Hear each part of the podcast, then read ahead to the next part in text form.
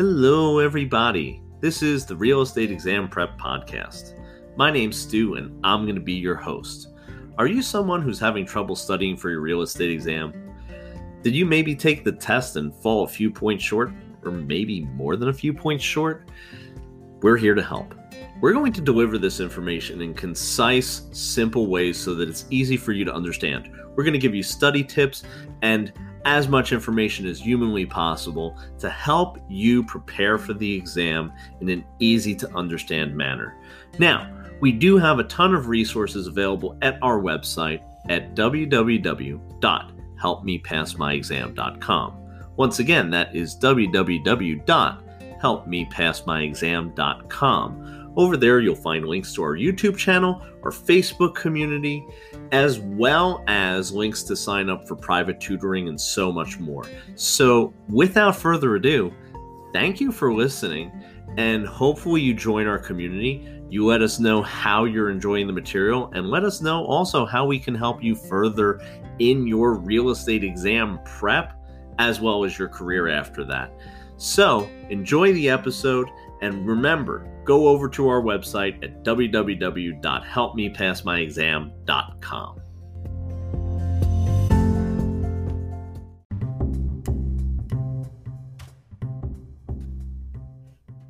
In today's episode, we're going to be going over the laws of agency. So, not only are we going to be going over the general laws of agency, we're going to discuss how they apply to real estate. So, let's start with defining agency. Agency is when an agent works on behalf of or represents a principal or client. Now, for your real estate exam, I would say that principal and client are synonymous with one another. So the agent works on behalf of the principal or client. The other person that we would have to take into consideration in an agency relationship within a transaction is going to be someone we will identify as a customer. So the customer is going to be considered the third party to the transaction. Let me give you an example. I am a buyer's agent. I'm working on behalf of the buyer who is my principal or client. The seller would be correctly identified as the customer in that scenario. And that's a little odd to some people. That's why I like laying that out. I like going over that and I like talking about that, making sure that you understand the deliberate differentiation between each of those definitions. The agent works on behalf of or for the principal or client. The customer would be a third party in the transaction. And we're going to talk about the relationship a little more in depth in regards to what you owe your principal and client, your principal or client, let me say. And we're going to talk about what your duties and responsibilities are to the customer. So let's start with outlining the three different types of agency when it comes to the legal aspect of agency. That is, first and foremost, universal agency. So that's the most encompassing type of agency that you could see in the general law of agency. Universal agency is going to be where the agent will represent the principal or client or work on behalf of them in a broad universal aspect. The best example of this is going to be power of attorney. So, my grandparents are 90 years old. I have complete power of attorney for them. I can pick up their prescription medication. I could lease a car for them. Heck, if my 90 year old grandfather wanted to start driving today, he I could go out and buy him a car today, sign in his name, and I could get him a car. So we could do all that stuff. I could also go ahead and sell their home. I could lease it. I could do anything they can do. I have universality in regards to my representation of my grandparents. So that is an example and an explanation of universal agency. The next one that we're going to discuss is going to be that of general agency. And again, I'm going to give you an explanation as well as an example. So, the explanation is that this is going to be a broad scope of responsibilities where you work on behalf of or for the client in regards to one business aspect. So let me give you an example. The best example of this would be a property manager. So, if you were someone who was managing a property on behalf of a client or principal, then what would happen is this you would be responsible for a lot of different things. You would have universality within that business aspect. What do I mean by that? That means you would probably have to fix a leak if there was a leak in one of the units.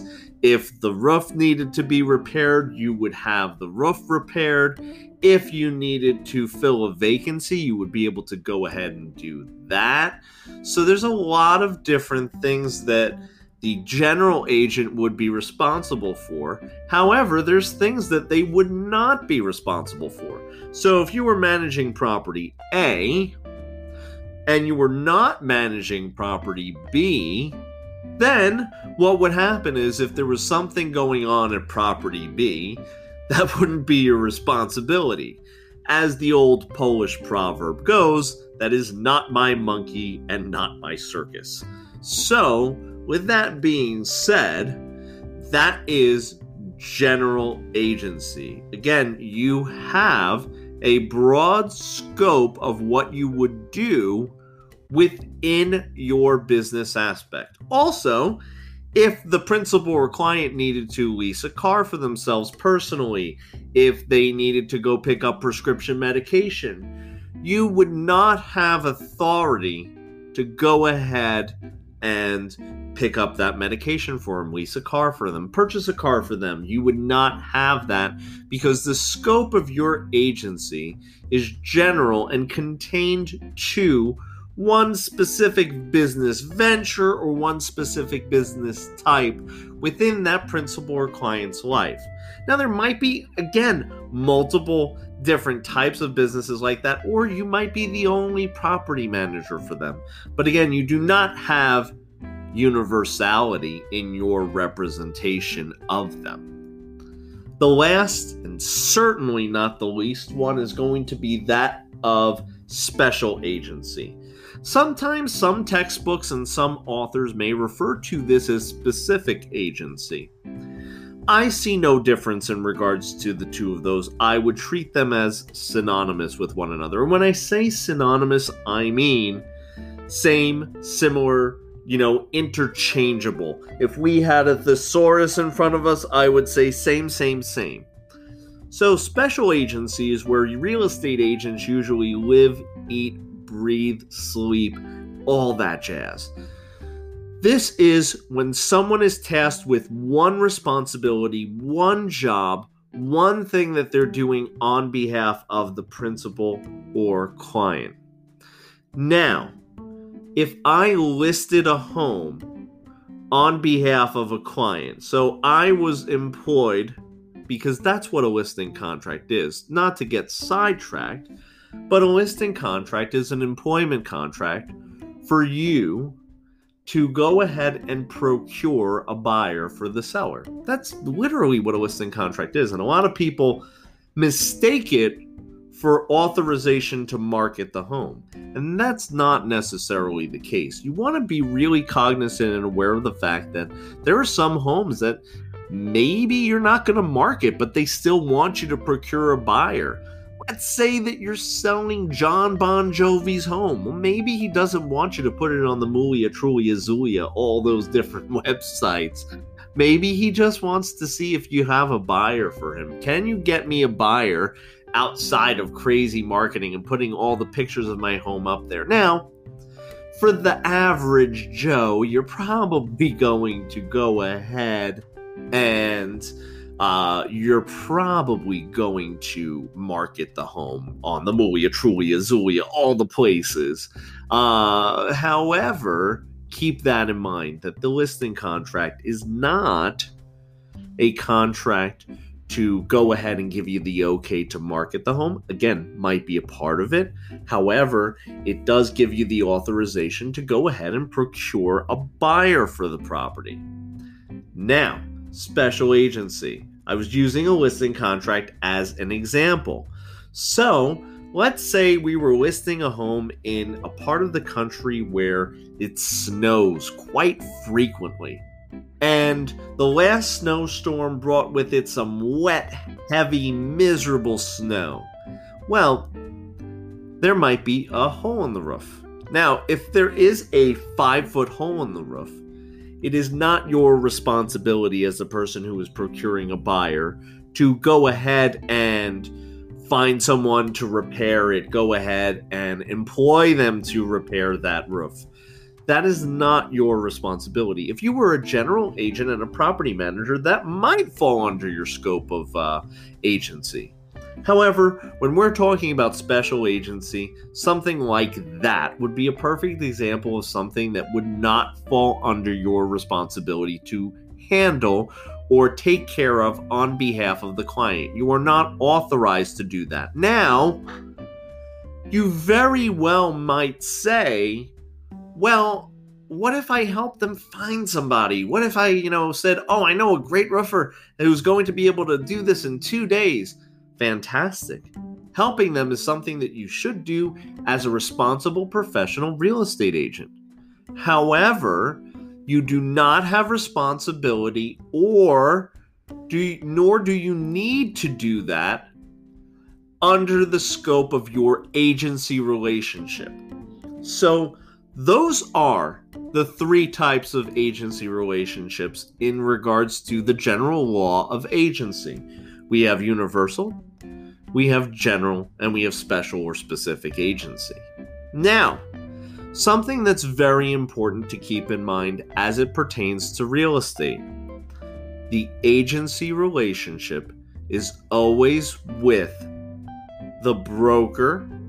So, whatever state you're in, if you refer to that as the responsible broker, uh, the the uh, the broker of record, the broker, it belongs with the broker and the client or principal. You are simply, you as an agent, you are simply there to work on behalf of the broker.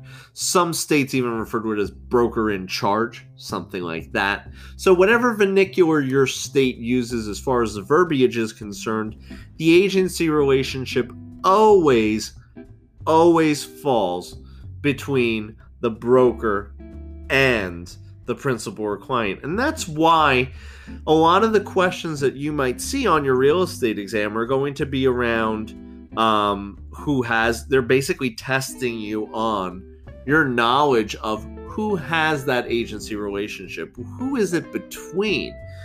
And that's something to be cognizant, be aware of and you get some good eh, good explanations throughout all these episodes as well as the the first one I did with the study tips about how to tackle the questions. In regards to looking at the questions, something that I will tell you that is very important, you want to make sure that you understand what are they trying to test me on? Like what knowledge are they trying to see if I have tucked away in my brain somewhere? And based on your testing of that knowledge, okay, um, based on your knowledge of that information, is going to help you understand what it is they're trying to figure out. So, a lot of the questions that you'll have as far as agency are concerned, they'll will they will test your knowledge on seeing whether or not you understand that the relationship, the agency relationship, is between the broker and the client. So they'll ask you what happens to a listing when the broker dies. That listing actually terminates. What happens when the seller dies? That listing would terminate. What happens when the salesperson dies? Nothing, because the salesperson, although we might like to think that we are very, very important to the whole entire grand scheme of things, what happens is this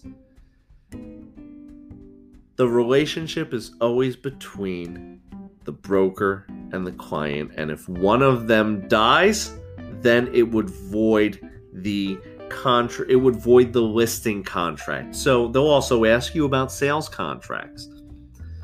Sales contracts, okay, would be void upon the death of a buyer because they usually have unique circumstances in regards to financing, in regards to funding, and also them being the future tenants or the future investors in the property really leads it to the fact that if if those if the parties that are purchasing the property pass away, you cannot hold it binding to the estate. However, if the seller passes away, you could hold, as a buyer, you could hold the estate to that sales contract because they're probably more than likely going to sell that property. Um, there are outlier situations, and here's the situation, guy, guys. Um, there are going to be exceptions to everything. There, there is. You, you could give me scenarios where one thing would happen, another thing would happen. It, you will have outlier situations. But I'm telling you, and you have to understand this when I give you information, if I give it to you in an absolute where I say this is what it is, then that's what you have to understand for your real estate exam. We could talk about and we could go down all these different rabbit holes, which might be fun to do, okay? But we're not going to do that in regards to trying to confuse you for your real estate exam. So that's another reason why I tell you guys don't study too much because you typically put more stuff into your head or you go down these rabbit holes about what if this and what if that. And as an instructor, I could tell you they're a lot of fun to go down those rabbit holes, but we try not to because you have to always ask yourself, is this relevant for me for the exam? And sometimes the answer to that is it is simply not relevant. It is not going to help me pass the exam. So everything that I'm telling you is real estate exam ready. Is the stuff you need to know to help you pass that exam. Now, we've talked about the different types of agency relationships. We've also discussed the fact that the, the agency relationship is always between the broker, broker in charge, broker of record, and the principal or client. Now, we have to outline and identify what are the fiduciary responsibilities. So, fiduciary responsibilities are this they are an outline of what you have to do as an agent when you work on behalf or for a principal or client. And they refer to them as fiduciary duties. So, because they refer to them as fiduciary duties, they sometimes refer to the agency relationship as that of a fiduciary relationship. So, a synonym for agent is sometimes the fiduciary. The fiduciary owes certain fiduciary duties or responsibilities to the principal or client. Now, there are several different acronyms that instructors use to help you remember the fiduciary responsibilities or duties. I use a cold, A C O L D. The reason I use that is I always say when I have an agency or fiduciary relationship with someone, we are close enough that we could both catch a cold, a chew. So, let me tell you what they are. The A is accounting. That means you have to have general accounting responsibilities to the client or principal. So, if they give you money to deposit into escrow, you have to do that in a timely fashion. If they ask you to add some numbers together, you have to be of sound mind and capable of adding some numbers together, doing some math. So, accounting is not some CPA level stuff. It is basic generic stuff in regards to the handling of funds and general math questions. The next one is care. You have to have some level of reasonable care. Is this out of your scope of knowledge? Are you taking them to an area in which you do not have expertise and or knowledge?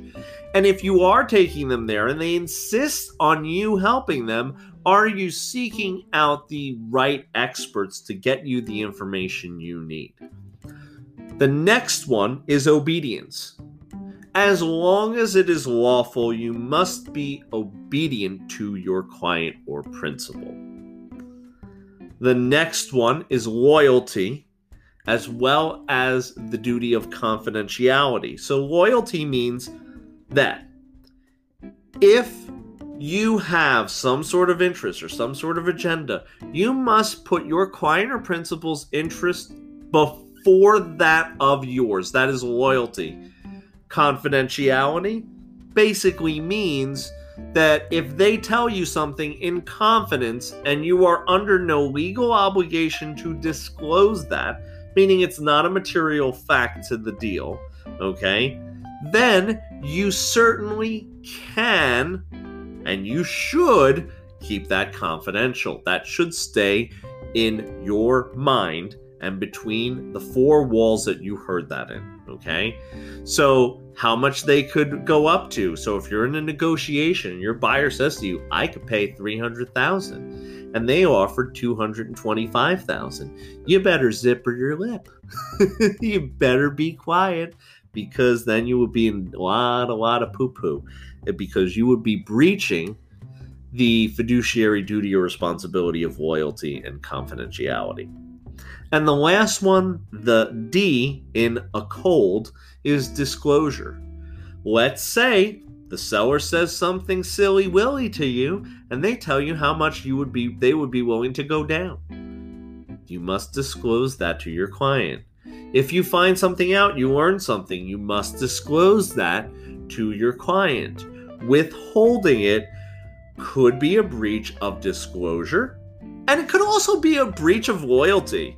Because if they tell you something, like let's say you could get a better deal for your client, but you hold back because maybe you'll get a bigger commission for them going higher, then you're negotiating against your client. You cannot do that. That is not something that you could do as an agent.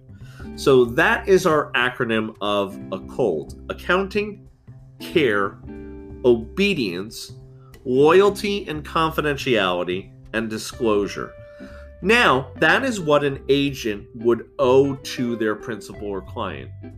What you would owe as an agent to the customer, so the third party, would be that of honest and fair dealing. You cannot be underhanded, you cannot be unethical, okay? You cannot be in a situation where you are dealing in a not honest and not fair way of handling yourself. So that is the situation that is the situation in regards to how you have to handle. And they'll word it exactly that.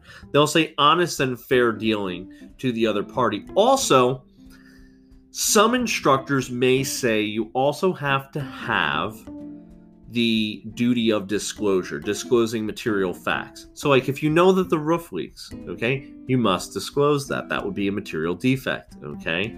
Actually, might even be considered latent if you can't visibly see it, okay? If you have that information as an agent, you must disclose that to your clients, okay, if you know about it and they don't, and you also must disclose it to the third party in the transaction, the buyer, seller, whatever the case may be. So that is our fiduciary responsibilities. Now, let's talk for a little bit about the different ways in which we could work with someone in a real estate transaction. Now, I'll outline the very easy ones, and that's buyer's agent, seller's agent. In that case, if you are a buyer's agent, you owe the fiduciary responsibilities to the buyer, and you owe it by proxy because the agency relationship is with your broker in charge. You own it because you owe it to the buyer because you are a representative of the broker. Okay? Now, seller's agent, same thing. Fiduciary responsibilities to the seller. Buyer would be the customer, so they would be the third party. You would only owe them fair and honest dealing. You would owe the full boat a cold accounting, care, obedience, loyalty, confidentiality, and disclosure to your client, the seller. Next one would be a dual agent. Some states this is legal. If it is legal, it simply means that the broker in charge, because keep in mind, the broker in charge, the broker of record, the broker is where the agency relationship lies. It means that they are representing both parties to the transaction. And I will tell you a little hint about agency.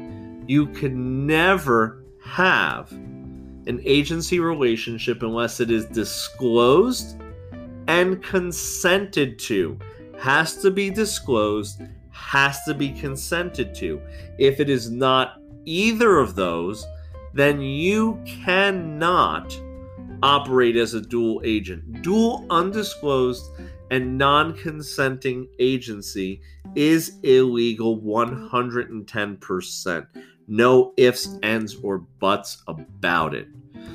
So, I hope you enjoyed this episode. If you do, make sure that you go and let us know in the various ways that we have to communicate with you. We have our Facebook community, our YouTube channel. All those things are great ways to reach out, and hopefully, you enjoyed this. You got something out of it. If you did, again, subscribe, share this with your friends because that's what helps us keep the lights on. And, guys, thank you so much for listening and have a great day. I'll see you real soon.